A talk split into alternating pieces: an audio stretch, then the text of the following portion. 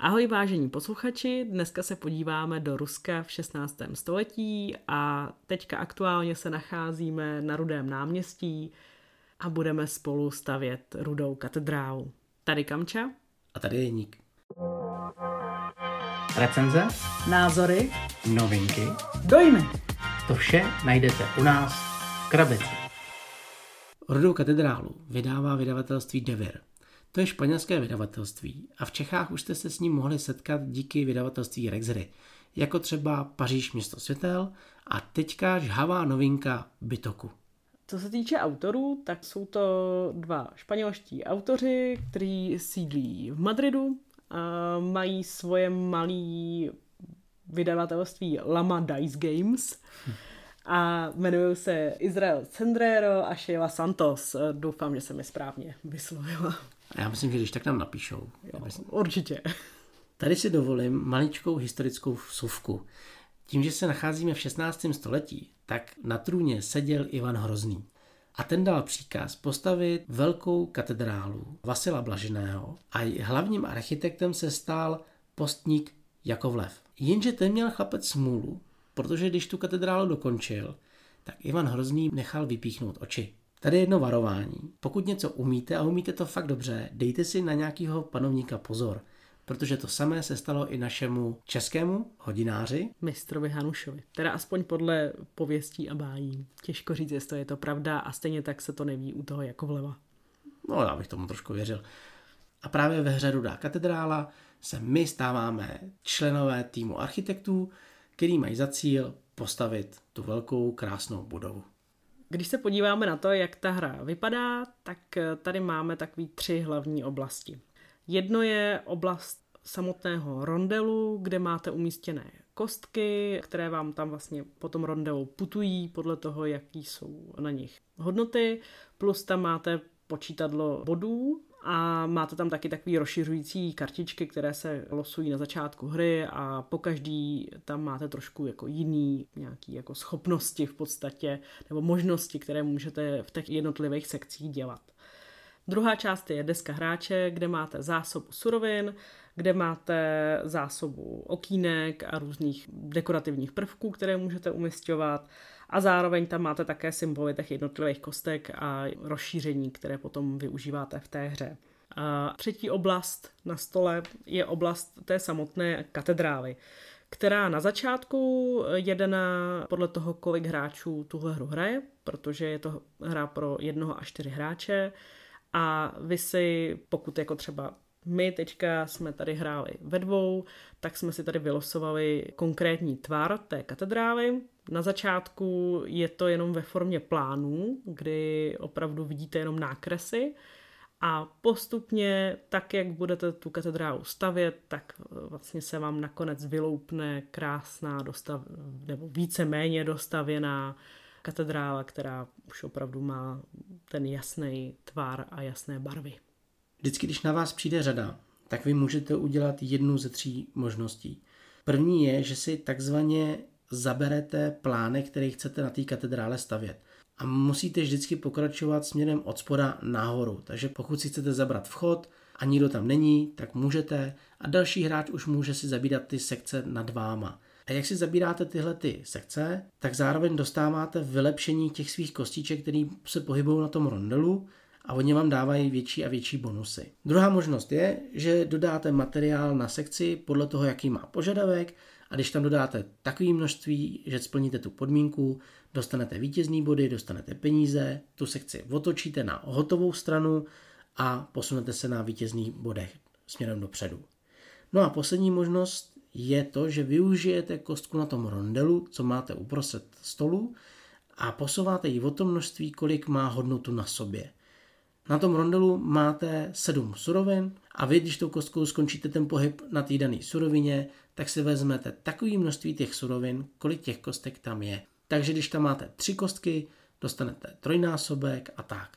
A podle toho, kde vy s tou kostkou skončíte, tak tam také můžete využít nějakou tu kartu, která tam leží a je na ní zobrazená akce. Takže jednou vyměňujete suroviny nebo dodáváte suroviny na ty vaše plánky, nebo můžete směnit, takže získáváte peníze, získáváte vítězný body a to tam je různý, vždycky na začátku hry se to rozlosuje. A tímhle tím se střídáte v tazích a hráč, který první dokončí všechny své sekce, to jich respektive šest, ukončuje hru a kdo má na konci nejvíc vítězných bodů, tak ten vyhrál. Na téhle hře musím říct, že mě velmi milé překvapila cena a výkon, když to tak řeknu. Opravdu, když se tady podíváte na tu malou krabičku za 750 korun zhruba v přepočtu, no. něco okolo 700-800 korun, tak dostanete krabičku, která je opravdu nadupaná komponentama. Ty komponenty jsou krásný, není to jenom nějaký v vozovkách, jenom třeba barevné kostičky. Oni opravdu tady udělali dřevění dílky, třeba dřeva, kamene, jsou tam krásní drahokamy, které opravdu jakoby sice jsou plastový, ale působí jako drahokamy. Je to všechno hrozně hezky udělaný a rozhodně za tu cenu si myslím perfektní. V tomhle to máš pravdu já i zároveň musím podotknout, že se mi líbí graficky ta hra. Vůbec nemám, co bych po grafické stránce té hře vytknul. Mně se osobně i líbí ta grafika ve stylu mrazíka, de facto bych řekl. Nebo z nějakých ruských balad možná. Prostě opravdu je to taková typická ruská ilustrace. S tím, že uprostřed rondelu máte zobrazený čtyřiroční období a dokonce ve středu přesně máte vidět, jak ta katedrála stavěla, Líbí se mi i graficky zpracovaná ta stavba, kdy na jedné straně těch karet máte ty plánky, takže vy tušíte, jak to asi bude vypadat, ale v momentě, kdy tu kartu otočíte, tak na vás koukne ta barevná verze, o to je hezčí. Do těch karet pak sázíte ještě různý ozdobný prvky, jako jsou okna, kříže, lepší dveře. Já opravdu nemám tomu co vytknout. Nebo napadá tě, co by se po grafické stránce mohlo udělat líp? Myslím si, že ne. Maximálně bych řekla, že ta ikonografie na začátek je maličko taková jako těžší. Ale to skoro v každé hře. Vždycky než se na ní zvyknete, ale pak už to je všechno v pohodě. Je potřeba říct, že ačkoliv je to malá krabička relativně za pár korun, samozřejmě pro každýho je pár korun něco jiného, ale prostě je to z těch levnějších, tak je to opravdu plnohodnotná hra. Je to euro, je to docela těžký euro, který umí pořádně potrápit mozkový závity a my většinou hrajeme tuhle hru ve dvou lidech tak hodinu, ve třech lidech klidně i hoďku a půl, takže není to nějaká minihra na 20 minut. Pokud jste ale zvyklí hrát těžký eurovky v podobě třeba Lacardy, tak tahle ta hra není těžká. Je to takový podle mě no, středně těžký euro, nejvíc vás bude zatěžovat ten výpočet pohybu kostek, než ta hra samotná. Je pravda, že tady opravdu musíte hodně optimalizovat a přemýšlet nad tím, jak těma kostkama dost se to ještě v průběhu hry v úzovkách zhoršuje s tím, jak vy si zabíráte ty jednotlivé sekce, tak tím si v podstatě odemykáte nějaké další možnosti, kdy najednou to není jenom o tom, že pohnete zelenou kostkou a vezmete si třeba jedno nebo dvě nebo tři zlata, ale protože máte odemknutý na zelený kostce, že si berete ještě třeba něco z modré kostky, tak najednou si k tomu vezmete třeba ještě kámen a nebo něco jiného, těch možností je tam víc, můžete tam mít, že třeba za ten pohyb ještě dostáváte nějaký vítězný body nebo peníze, těch možností tam je docela dost. Tímhle tím se dostáváš k mému prvnímu velkému plusu. Protože já si myslím, že ta práce s těma kostkama je tady to nejhezčí, co v týře potkáte. To, že sedíte a přemýšlíte, jak, jak kterou kostkou pohnout, co z toho máte na rondolu, ale zároveň co na tom máte za vylepšení na té kostce, je to asi nejlepší. Souhlasím s tebou. Já musím říct, že tahle ta mechanika je pro mě relativně nová. Myslím, že nemáme tady podobnou hru, která mm. by takhle podobně pracovala s kostkama. V minulosti jsem hrála samozřejmě útulný doupata, kde taky trošku jako umistujete kostky a tak, ale tam je to úplně o něčem jiném, jenom je tam prostě podobný ten dice placement asi nějaký, ale tady to funguje opravdu hrozně hezky a když se to povede, tak je to paráda. Další hezká mechanika, která se mi na téhle hře líbí, je i ta možnost toho vyzdobování uh, té katedrály, kdy vy pomocí speciálních prvků si zvyšujete svoji prestiž jako stavitel nebo jako architekt, protože ta vaše sekce je najednou jako krásnější než ta jiná. A samozřejmě Ivanu Hroznému se to evidentně moc líbí, asi byl pěkná straka a měl rád blištivé věci a díky tomu teda se docela dost pak posouváte na těch vítězných bodech. Přijde mi, že to tak jako dává smysl, že to prostě odpovídá tomu tématu a opravdu z té hry hodně cítím tu stavbu té katedrály. V Rudý katedrále se docela zvláštně pracuje s vítěznými body, protože vy tady máte dvoje. A to jedno je body uznání a pak jsou body prestiže. A oni na tom bodovacím treku mají jinou hodnotu na různých úrovních. Takže pokud máte třeba jeden bod prestiže, tak ve v podstatě máte pět bodů uznání. Ty body uznání získáváte skrze to, že stavíte tu katedrálu a prestiže dostáváte skrz to, že tu katedrálu ještě víc vyzdobujete. A mně se líbí, jak tady se pracuje s tím, že ze začátku hry se vám víc vyplatí běžet po těch bodů prestiží, takže vy skáčete o hodně velký úseky, ale čím víc jste dál v tom bodování, tím se to vyplácí míň a míň a jsou možná zajímavější i ty body toho uznání. Už teď to trošku zní komplikovaně, ale časem to sedne a mně se právě líbí to, že tady je úplně jiná práce s těma vítěznými body, než jenom dejte si plus 8, plus 10, plus 9, ale vy i trošičku domáte nad tím, co uděláte dřív na základě toho, co se vám vyplatí. Plus tady zase trošku narážíme na to, že opravdu mi přijde ta hra hezky tematická, že vy jak stavíte ty jednotlivé sekce, tak se může klidně stát, že vy máte rozestavěné dveře, ale někdo nad váma už staví okna. A pokud se mu povede postavit sekci z okny, nebo třeba, já nevím, kopuly, tak tu chvíli vy jako pomalý stavitel dostáváte potom nějaký postih, kdy prostě musíte naopak jít s bodama trošku dolů.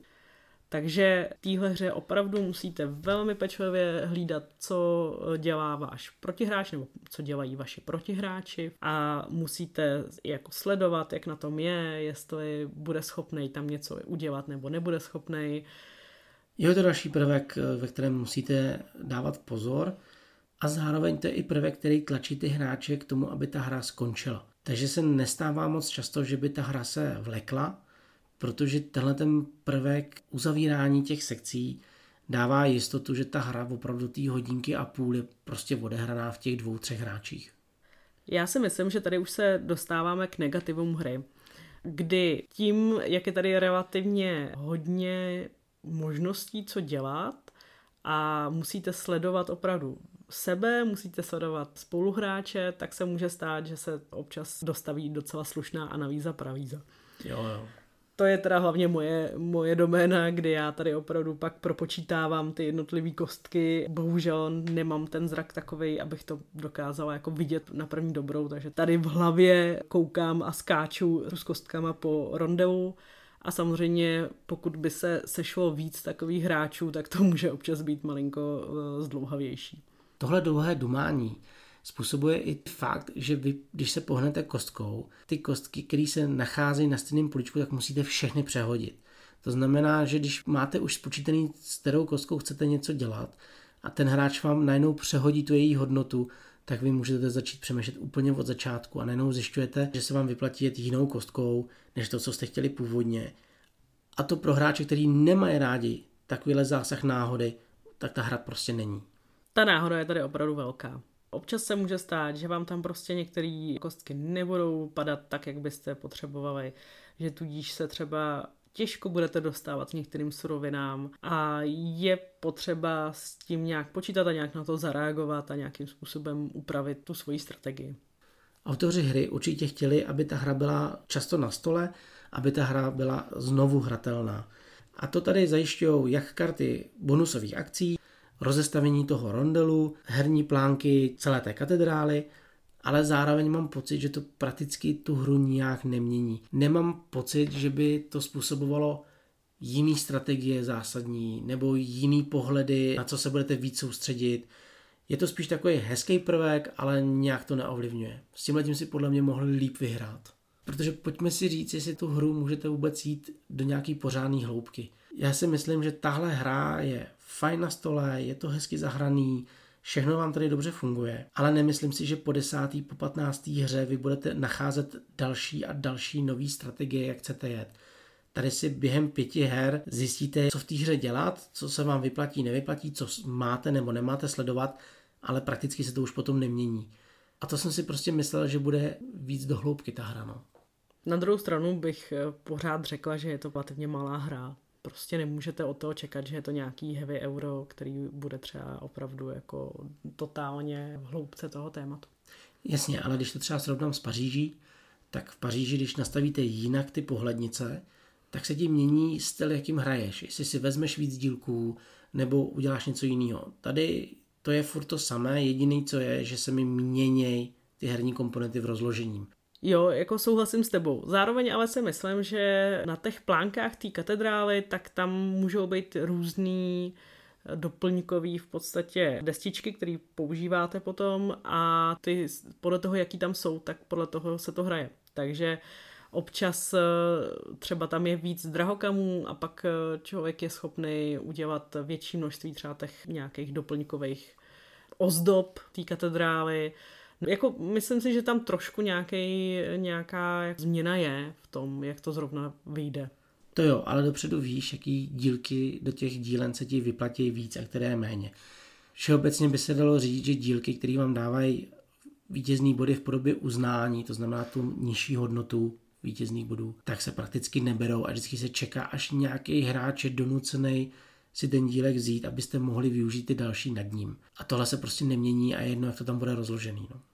Jo, to určitě jo, ale přišlo mi důležitý to říct. Tohle nevím, jestli je zrovna mínus úplně pro všechny hráče, ale z naší strany, a to i s jinýma kamarádama, co jsme tu hru hráli, tak vy, když se posunete kostkou, tak pak musíte přehazovat ty kostky, které tam jsou. A imrvére se na to zapomíná. Pokaždý někdo odehraje a řekne, Ježíš, promiň, zapomněl jsem přehodit. A vy najednou zjistíte, že to má jinou hodnotu, musíte to zase kalkulovat. Zase si říkáte, Ježíš Maria, tak já teda nevyužiju tuhle kostku, dělám tam to. Možná to je naše chyba, ale tohle pravidlo nám teda opravdu nejde. No. To je pravda, tohle z toho si zapamatovat. Já jsem na to vyloženě expertka, musím na to hrozně, hrozně myslet, abych eh, nezapomínala přehazovat kostky. Zároveň si nejsem jistá, že je to opravdu vina nebo nějaká jako chyba toho herního designu. Myslím si, že je to prostě chyba v našich mozkách, než co jiného. Takže těžko říct, ale je dobrý to zmínit, určitě. Tím, že se dostáváme na závěr našich negativních dojmů, tak musím ale říct i závěr této hry, že je další mínus a to je skorování celé té stavby katedrály. Vy totiž v průběhu hry, jak získáváte vítězný body, ale na konci hry si každý ten úsek, který je dostavený, nedostavený, tak si ještě spočítáte, jaké body vám to přineslo. A tohle počítání je opravdu hrozný a důkazem je i to, že na Board Game Weeku najdete tabulku, která vám v tom pomáhá podle počtu hráčů a podle dostavených sekcí. Protože vy spočítáte, kolik těch sekcí je, to vynásobíte, pak jaký prvky ozdobní tam jsou, jaký hráč má nejvíc těch prvků. Už takhle slyšíte, že to je náročný. A vy, když chcete uzavřít tu hru, vy musíte si to spočítat. A to je další analýzy z analýzy, která v té hře je a je naprosto podle mě zbytečná. Kdyby to rozseklo se tím, co ten hráč v průběhu hry získal, tak by to bylo podle mě dostačující. Ale cítím, že ty autoři asi chtěli dát další strategický prvek do té hry, ale myslím si, že se možná na to mohli vyprdnout. Je pravda, že já dost často hraju tak, že si to radši ani nepočítám, protože to nejsem schopná dopočítat, tudíž hraju tak jako možná někdy jako ponocnej lehce. No ale to je ta chyba toho designu, že? protože pokud ty hráči už ani nemají sílu to spočítat a nejsi jediná, tak si myslím, že by to tam třeba ani nemuselo být. Já si myslím, že už se opravdu blížíme ke konci. Ač tady zazněla nějaká určitá kritika od nás, tak eh, musím říct, že je to hra, která nás baví kterou máme rádi, rádi ji hrajeme, rádi po ní saháme a nemyslím si, že by to byla hra, která by za pár měsíců nebo za pár týdnů nás přestala bavit. Myslím si, že opravdu ty mechaniky jsou tam hezký, zajímavý, neokoukaný a věřím tomu, že tuhle hru budeme hrát ještě pár let. Já se tobě připojím, protože ty plusy rozhodně převážejí nad mínusama té hry a postupem hraní se do těch mínusů vlastně dostáváte a už to pro vás není tak hrozný. Ta práce s těma kostkama, s tím rondelem, to stavění je pro mě tak hezký, že po té hře opravdu rád sahám, rád si ji zahraju a je to pro mě taková příjemná spruha v těch eurovek. Osobně mám rád hraní s kostkama, mám rád, když ty kostky mají ještě navíc hlubší myšlenku, než jenom to, že mají na sobě nějakou hodnotu a Rodá katedrála mi to prostě přinesla. Takže za mě to je opravdu dobrá hra, povedla se a myslím si, že by se vám měla dostat na stůl. A říkám si, že je možná škoda, že nevyšla ani v češtině. Na druhou stranu nebojte se, díky tomu, že text tam nikde najdete, kromě pravidel, takže nemusíte se bát jí mít i v angličtině nebo dokonce jako náš kamarád v Němčině. Tím se dostáváme na závěr našeho podcastu a budeme rádi, když nám dáte jakoukoliv zpětnou vazbu nebo nám napíšete na podcast v krabici zavináč gmail.com nebo případně na náš Instagram podcast v krabici. Mějte se hezky a hrajte hry. Ahoj. Ciao.